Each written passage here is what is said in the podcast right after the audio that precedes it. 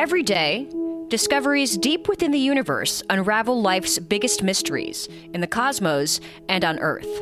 From determining the legacy that fallen white dwarf stars leave behind, or uncovering strange evidence on a popular dwarf planet. Our planets and stars continue to provide groundbreaking insight into what makes living possible. And the latest findings in space have astronomers pondering life in distant galaxies and rethinking life's stellar origin story, one surprising discovery at a time.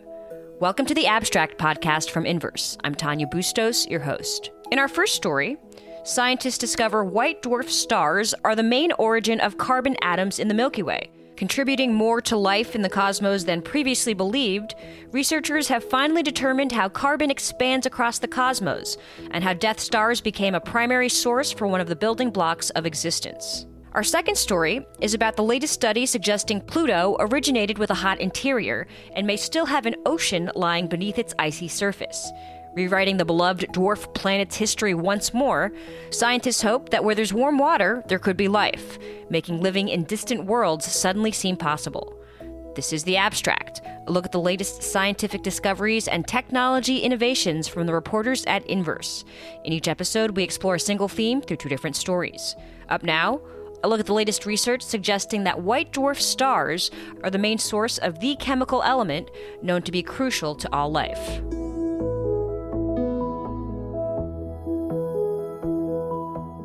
Let's talk about carbon. Carbon is a fantastically important element. You may have heard that carbon is the element of life, but what does that mean? What makes carbon so important for life? Carbon is everywhere in the ecosystem. Pine trees, bumblebees, and Swiss cheese. What do these all have in common? Carbon. Carbon, the element of life. But why? White dwarfs? Anyone?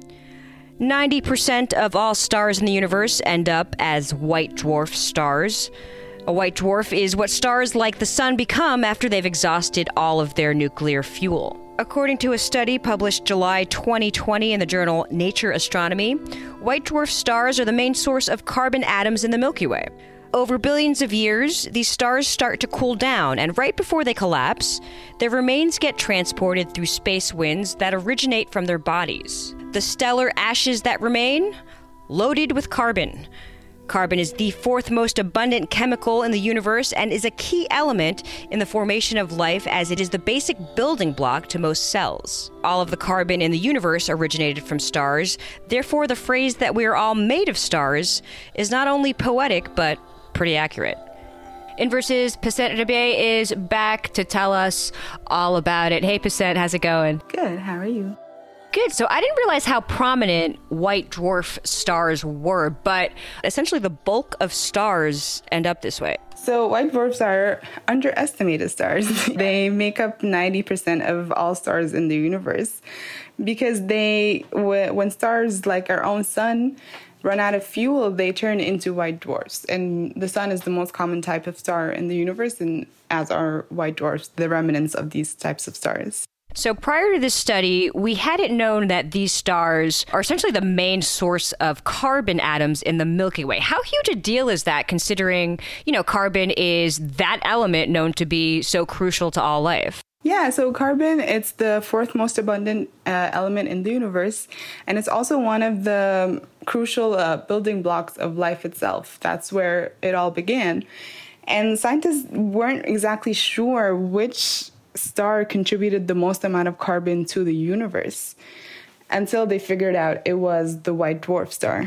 How did they finally manage to figure out that this was the case? So they observed white dwarfs in star clusters, which are a group of like a few thousand stars. They observed them in the Milky Way and they uh, measured their initial final mass relation, which is the relationship between the mass of a star when it was first formed and their masses as white dwarfs. So it would be like the mass of the sun right now and eventually its mass when it turns into a white dwarf. So then, is it fair to say we're pretty much made up of white dwarf stars, you know? Sure, yeah. Now we can be more specific about if you want to flex your uh, knowledge, you can say actually we're all made of white dwarf stars mainly. so, Can this new information provide us with something new to think about? How critical is this finding big picture? Does this make a big universe a little smaller? Are we understanding more and is there more to learn from? So I think we, we realize that, you know, the source of all life comes from these very typical regular stars that are spread out across the universe. So it just, I think it helps us understand our origin story a little bit better and understand how life came to be a little bit more. It's just one more clue that we have right now. Good. Interesting stuff as always. Passant, thank you so much. Thank you.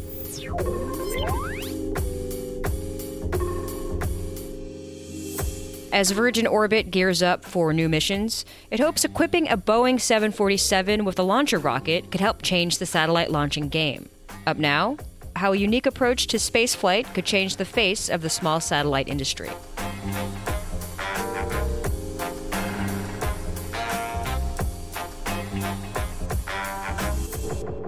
So, what changed? Well, Pluto hasn't, but our understanding of it has. It seems like we've been asking that question about Pluto for years now. One thing about Pluto, it has a notorious past. In August 2006, the cold world was officially demoted from a budding planet of the solar system to a dwarf planet located in the outer solar system known as the Kuiper Belt. Over a decade later, it's a hot button issue in the astronomy community. Case in point, if you go there with NASA Administrator Jim Bridenstine, you could be met with something like this. And just, I see people writing, just so you know, in my view, Pluto is a planet. and you can, you can write that the NASA Administrator declared Pluto a planet once again. I'm sticking by that. It's the way I learned it, and I'm committed to it. Here's what astronomers did agree on, though that Pluto likely formed as an icy sphere. However, images captured by New Horizons of Pluto's surface suggest that the beloved dwarf planet actually started off hot with a liquid ocean. Here's more from NASA Science.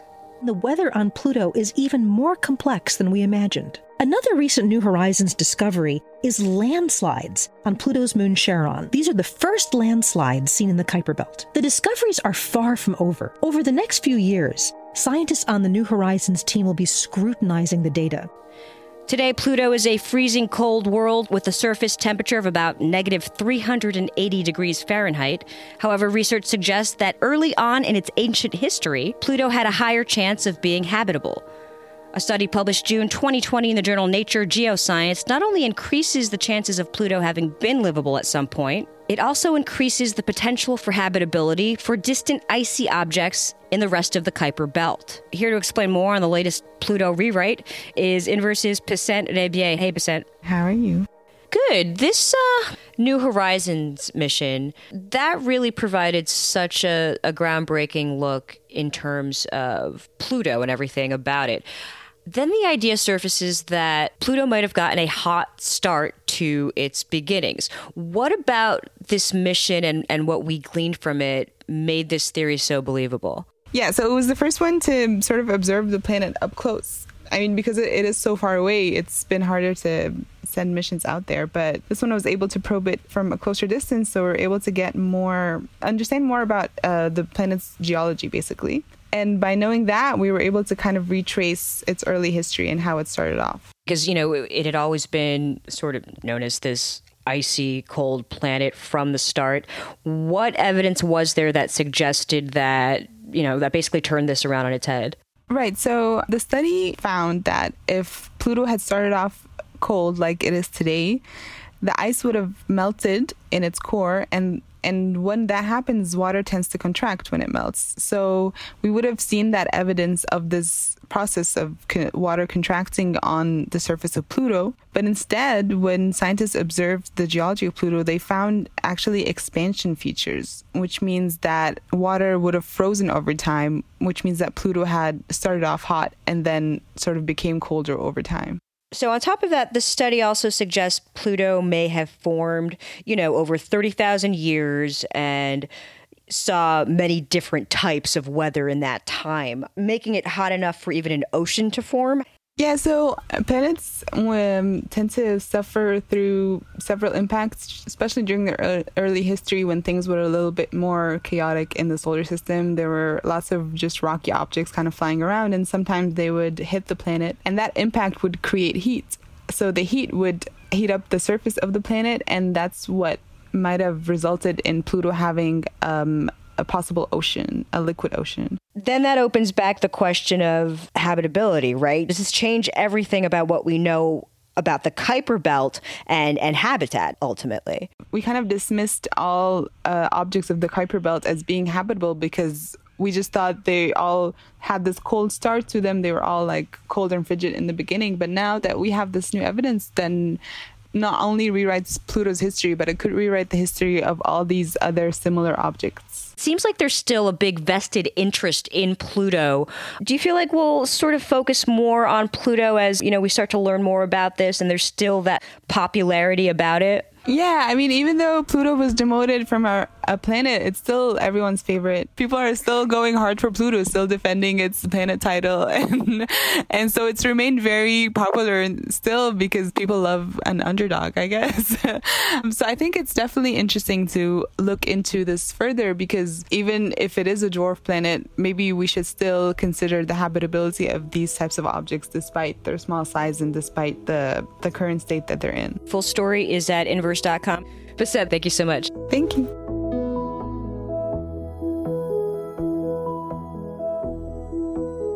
Head to inverse.com to read more about how private space companies are looking to shake up space travel.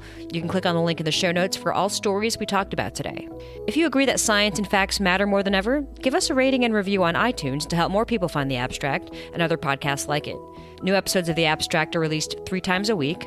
Find old episodes and more original reporting on science, innovation, culture, and entertainment at inverse.com. Look for the Abstract Podcast on Apple Podcasts, Google Podcasts, Spotify, or whichever podcast app you use. For Inverse, I'm Tanya Bustos. Thanks for listening.